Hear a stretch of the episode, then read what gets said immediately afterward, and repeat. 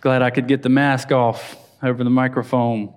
Well, I'm excited to be here, um, and I, we're just so uh, thankful for each one of you. So thankful to uh, Steve, Pastor Steve, and Jan, Pastor Ben, and Holly, and their their families and their hospitality, and, and each one of you.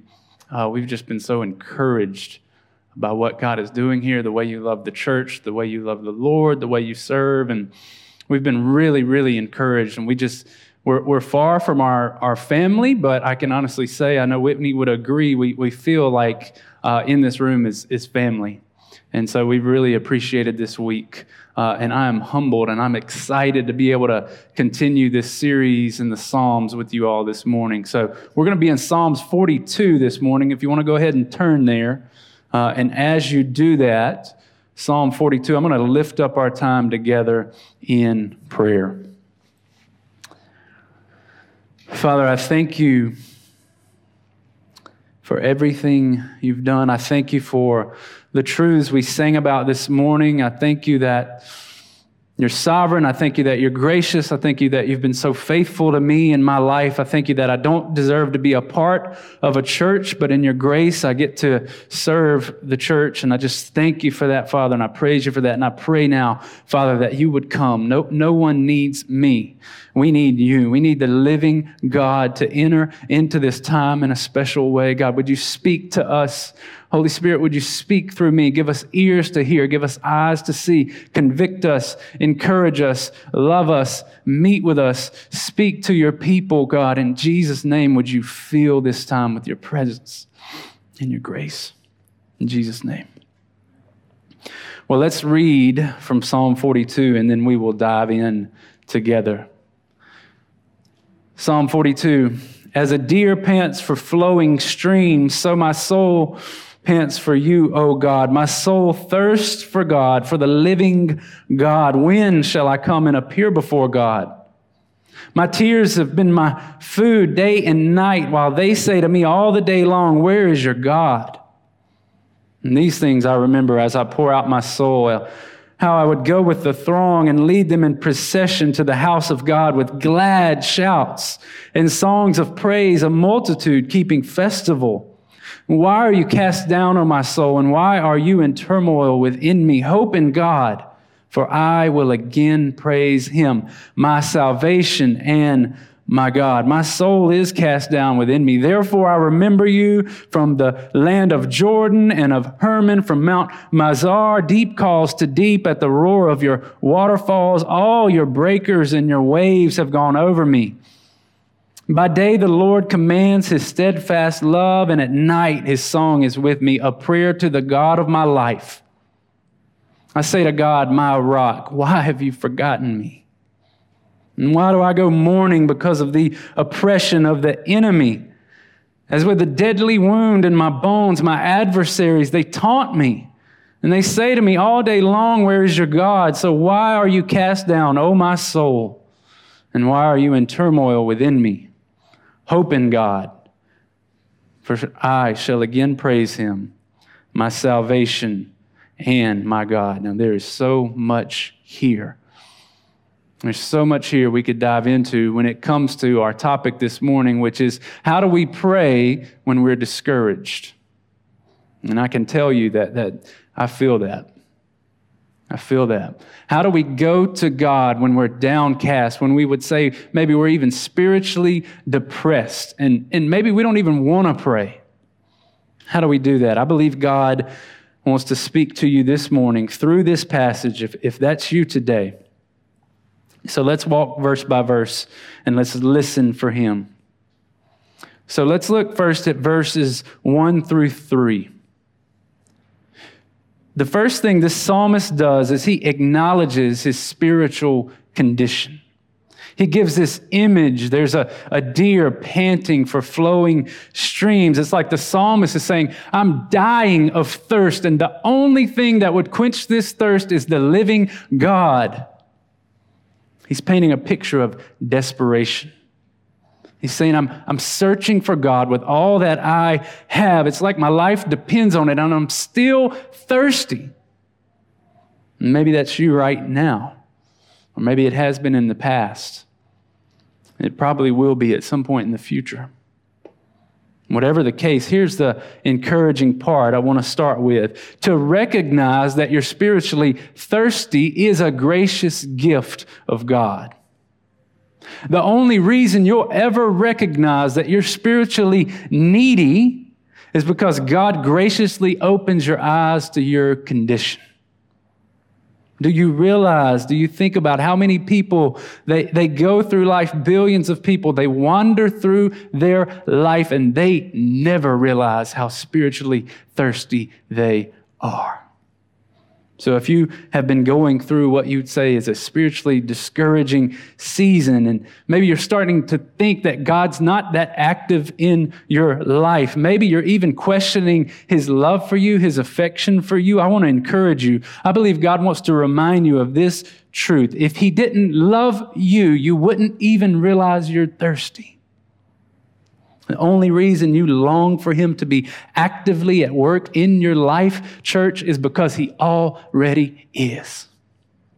And what I mean is that God has, in His grace, looked down at all these billions of people. He's looked at you and He's looked at me in our rebellion towards Him, in our going our own ways.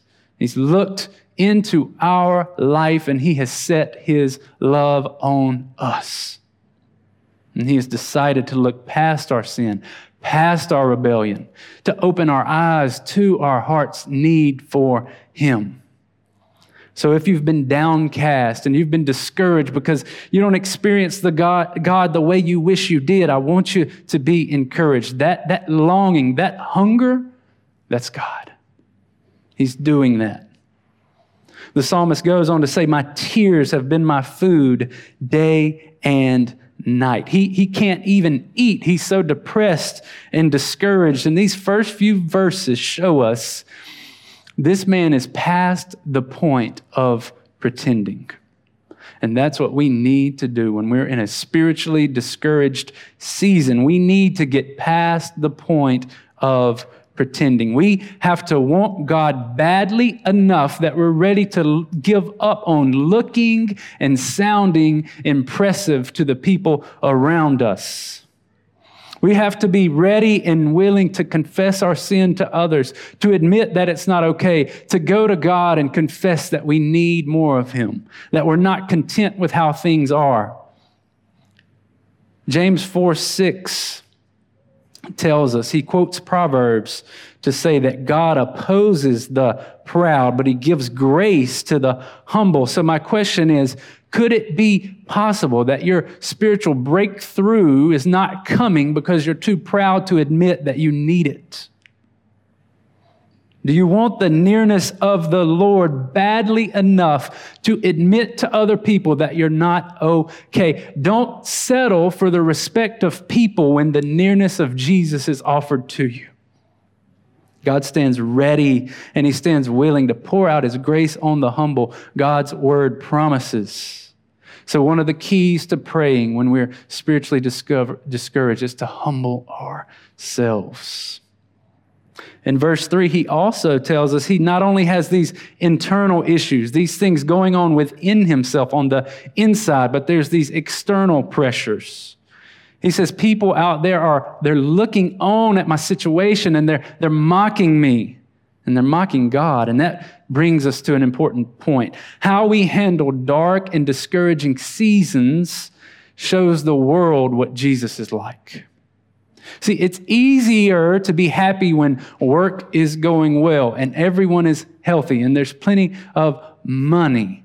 But God is especially glorified when we can suffer with a smile, when Jesus gives us peace and hope and even joy in the face of sickness or job loss or uncertainty. When that happens, the world takes notice and God gets glory. And God is passionate about getting that type of glory in your life. And He will get it. And it won't be because we're strong or we're wise or we're moral. It will be because we humbly confess and admit our absolute dependence and need of Him. Because of that, you can pray with confidence. Verse 4 The psalmist goes on in verse 4 to remember how much better things used to be. And, and this verse is very relevant for us. He, what he remembers is how he used to be able to gather with large groups of people and how things were so much better then. And we can certainly relate. We, we think back to how things used to be before we had a worldwide pandemic and things were different. And because of the pandemic, we've all had to deal with some separation from each other, right? And maybe understandably, this season has really, really hurt you spiritually. I want to tell you, you have divine permission from God to admit that it has hurt you, to admit that you're not okay. As I've been saying, it's essential to our spiritual life that we confess the reality of our brokenness but sometimes we go a little far with that. Sometimes we get so caught up in what's wrong and our problems that we begin to listen to ourselves rather than preach to ourselves. What I mean is, is this in verse 5, we can look at 5 and 6. Up to this point, the psalmist, he's been praying to God. And we've been able to look in on those prayers through the scripture. But in verse 5, he, he's not actually talking to God anymore, and he's not really talking to us. He's talking to himself. He's, he's preaching to himself. He's actually doubting his doubts. So even though he acknowledges everything that's wrong, he recognizes that what's most important, what's ultimate, what will be the foundation for his future happiness is not his changing circumstances, but his unchanging God. He tells himself to hope in God. Why? Because he says, I will again praise him. He's exhorting his own soul to hope in God today because he knows he will praise him tomorrow. So let me remind you that no matter how bad things have gotten, no matter how spiritually dark the season is or how distant you feel from God, you will again praise him. If you love Jesus and you hate your sin, this season if it's spiritually dark for you, will not be the last word of your story, not even if you fight it the rest of your life on this earth. Why? Because a day is coming when you will breathe your last breath. And the Bible tells us that to be absent from the body is to be present with the Lord. When you breathe your last breath, you will behold the glory of God in the face of Jesus. And church, in that moment, any hint of spiritual depression or darkness or discouragement will lift and it will be gone for the next trillions and trillions of years. It's a promise. Spiritual depression will lift. And it could happen as you listen today. And it could happen next month. But it might not be until you're looking into the eyes of Jesus and you touch his nail scarred hands, but it will lift. So, how do you preach to yourself so that you can pray when you're discouraged? By holding on to and meditating and running to biblical promises like that one. We get another glimpse of how we preach to ourselves in the next couple sentences. He admits again that his soul is downcast. And then he says, Therefore, I will remember you. He's saying that because I feel far from God, I will make the effort to remember God. Now, these locations he mentions would actually have been far from the temple. So he's saying, I feel distant from the presence of the Lord. Therefore, I will remember him. Therefore, I will think about him. Therefore, I will bring him to the forefront of my mind. Sometimes when we're in a spiritually discouraging season, we're quick to forget all the ways God has worked, all the things He has done. And this can make it really hard to pray because we can start to believe the lie that God's not actually that involved in your life. And maybe even as you look around, you see other people in the church. You feel like they're in some separate category and God, He listens to them and He works in their life. And oh, I, I just wish I was like them. If that's you, we, we have this really powerful weapon against discouragement, against spiritual depression, and it's this we need to remember all God has done in our life. But maybe you're thinking, man, things are so dark for me right now. I don't know that I, if I can even do that. But I believe the Lord wants to remind you of a few things He's done in your life. First of all, you didn't just accidentally become a follower of Jesus. No, God Himself sovereignly moved people and events around in your life in such a way that you would hear the gospel. And then there was a time when you heard that gospel and it clicked for you, it became real to you. Your eyes were open to see Jesus as glorious for the first time. You received him as your Lord, your Savior, your treasure. What you used to think was foolish, you now saw as glorious. The Bible tells us you didn't do that. That's a gift of God. Remember that. Remember the cross.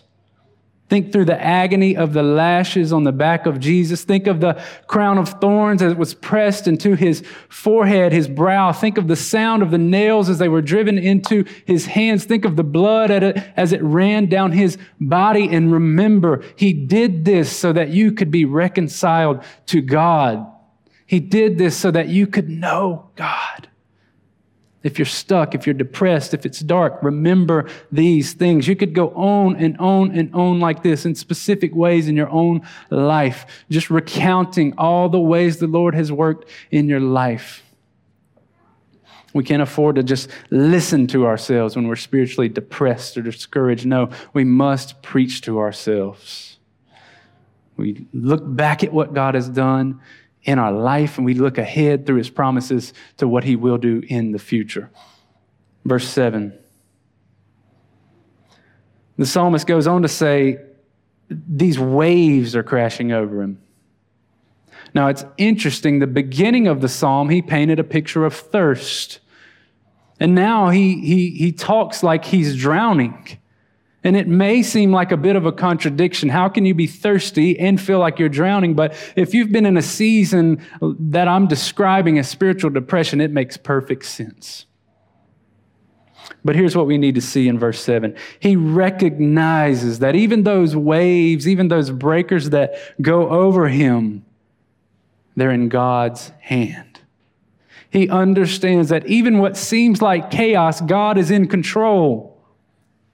We have to remember when we're spiritually discouraged that God has not given up. God has not looked away. God has not lost interest in you. He is not worried that there's no way He might be able to get control of your spiritual state. No, He's in absolute control.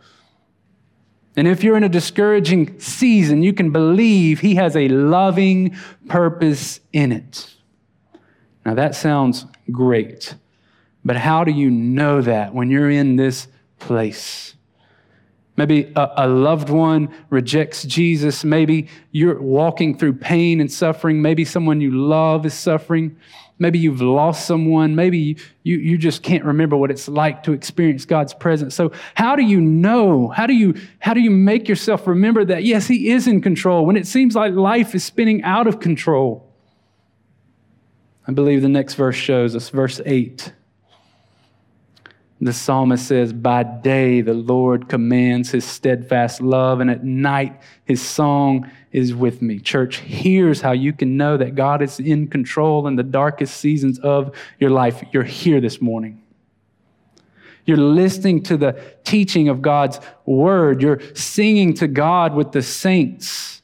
If God was not in control, you would not be singing but his song is with you and he sends out his steadfast love. You're still looking to him. You're still lifting your hands in prayer. You're still turning maybe even tear filled eyes toward him in worship. You're here. And that is a sign that God is in control. Yes, it may feel like waves and breakers are crashing over you, but they are God's waves. And he will accomplish his purpose in your life through them verses 9 and 10, the psalmist asks a question, and maybe you have found yourself asking this question in your walk with the Lord at one time or another. He says, God, why have you forgotten me? And, maybe you connect with that right now. Maybe you're thinking, God, I, I am praying, I'm, I'm reading your word, I'm gathering with the saints. It feels like you don't notice. And you feel like you, if you were honest, you would ask God that. Have you forgotten me? It seems like you remember other people. Have you, have you forgotten me? But you're not the only one that's felt that way. Of course, we know the writer of this psalm has felt that way, but the Son of God has also experienced that. You probably remember what Jesus cried out from the cross. In his physical agony, there's this spiritual agony, a separation from God. And as he hung on the cross, he quoted a psalm. He's, you, I know you, you could quote it. He says, My God, my God, why have you forsaken me? See, Jesus let himself be temporarily forgotten by the Father so that you could be remembered by God forever.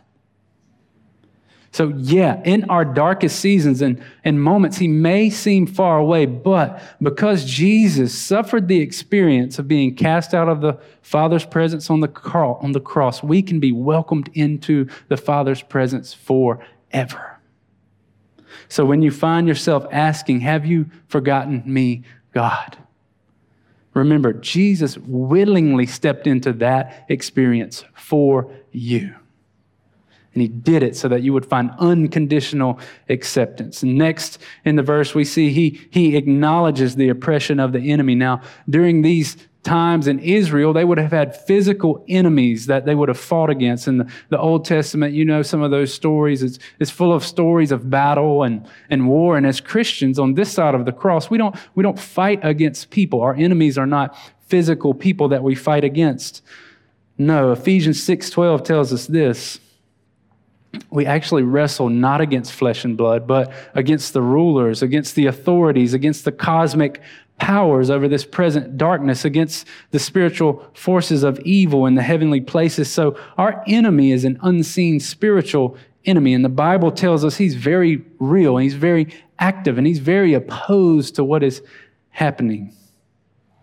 We know that not every spiritually dark or difficult season can be attributed to Satan right? But oftentimes the enemy is at work in these seasons. Maybe you've given him a foothold in some way, maybe hanging on to, holding on to bitterness or, or anger or unconfessed sin, or maybe you're, you're giving in to his lies about a temptation, or maybe you feel crushed under the weight of his accusations. Maybe he's convinced you, like he convinced Eve, that God actually doesn't want what's best for you whatever the situation is, I want to remind you you have victory, absolute eternal victory over him in Jesus this morning.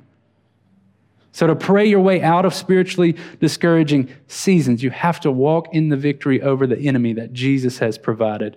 James 4 7 puts it like this Submit yourselves to God, resist the devil, he'll flee from you. This is a promise from God about our ability to walk in victory. But sometimes we all know that's easier said than done.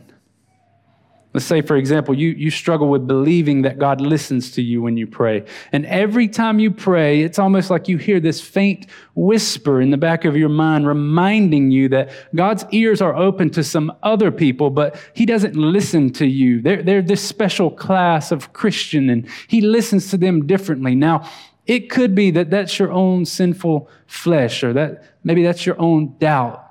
But it could be that it's the accusation of the enemy. And if it is, James 4 7 promises we can resist him. And here's what it would look like in that situation. You admit, yes, God shouldn't listen to me. It's true. He shouldn't listen to me. But then you begin, maybe even out loud, to recite the promises of God. Promises like 1 John 5 14 and 15. It says, This is the confidence we have toward Him that if we ask anything according to His will, He hears us. And if we know He hears us in whatever we ask, we know we have the request that we have asked of Him. Or maybe this promise in Psalm 34 says, When the righteous cry for help, the Lord hears and He delivers them out of all their troubles. The Lord is near to the brokenhearted. He saves the crushed in spirit. Or maybe a promise like Romans 8 32. It says, He, God, who did not spare his own son, but gave him up for us all, how will he not also with him graciously give us all things? Or Luke 11 that says, If you who are evil know how to give good gifts to your children, how much more will the Heavenly Father give the Holy Spirit to those who ask Him? You begin to resist the enemy by looking to God in and through His promises. And the Bible says the devil will flee from you. The oppression of the enemy is real, but the victory of Jesus is greater. Verse 11, as we near the end of the psalm he comes back and he uses some of the same phrases that we've talked about already. He assures himself that, yes, I will again praise the Lord. And as we come to the end, I want to draw your attention to how we began. We started out talking about thirst, spiritual thirst. And as I've thought about this psalm and prayed about this psalm, I can't help but think of the woman at the well. You probably remember her story but if you don't, here's what Jesus said to her in John 4 10. He says, If you knew the gift of God and who it is that's saying to you, Give me a drink, you would have asked him, and he would have given you living water. See, the reason she was missing out on living water is she didn't know who she was talking to. So, my question for you is when you pray, do, do you really know who it is you're talking to. He calls himself the fountain of living waters in the Old Testament. And Jesus in the New Testament says, If anyone thirsts, let him come to me and drink. Whoever believes in me, as the scripture has said, out of him will flow rivers of living water. The Bible tells us the one we pray to makes rivers in the desert. He makes dry bones live. He walks with us in the valley. He turns mourning into dancing. He gives beauty for ashes. He cancels our record of debt. He will one day wipe away every tear from our eyes. He has disarmed demonic powers. He gives life to the dead. He's the bread of life. He's near to the broken-hearted and he saves the crushed in spirit. And he promises in his word and today to you that if you thirst and you come to him, you will overflow. That's who we pray to. So when you're spiritually depressed and things are dark, stop thinking about yourself and start thinking about the one you pray to. And in the end, as we battle these seasons of disappointment and discouragement, we know there's a day coming. There's a day coming when those seasons will be no more forever. Revelation says it like this The Lamb in the midst of the throne will be their shepherd, and he will guide them to springs of living water, and he will wipe away every tear from their eyes. As sure as Jesus lives, there is a day coming in the future when all spiritual discouragement and all spiritual depression will lift forever. And because that day is coming in the future, you can pray with confidence in the present. Let's pray. Father, thank you for your word. Thank you that thank you that you even care about our spiritually dark, discouraging seasons. And then above and beyond that, Father, you promise to pull us out of those. You tell the thirsty to come. You tell those who feel dry that you they will overflow when they go to you, Jesus. They will overflow when they go to you. So for those of us who feel dry, we feel parched. We feel deserted by you, God. I pray we feel a fresh hope this morning that we would connect with you, even, even during this song, that people would connect with you and they would overflow with the joy of your presence and your love in a way like maybe they never have before, Father. In Jesus' name, amen.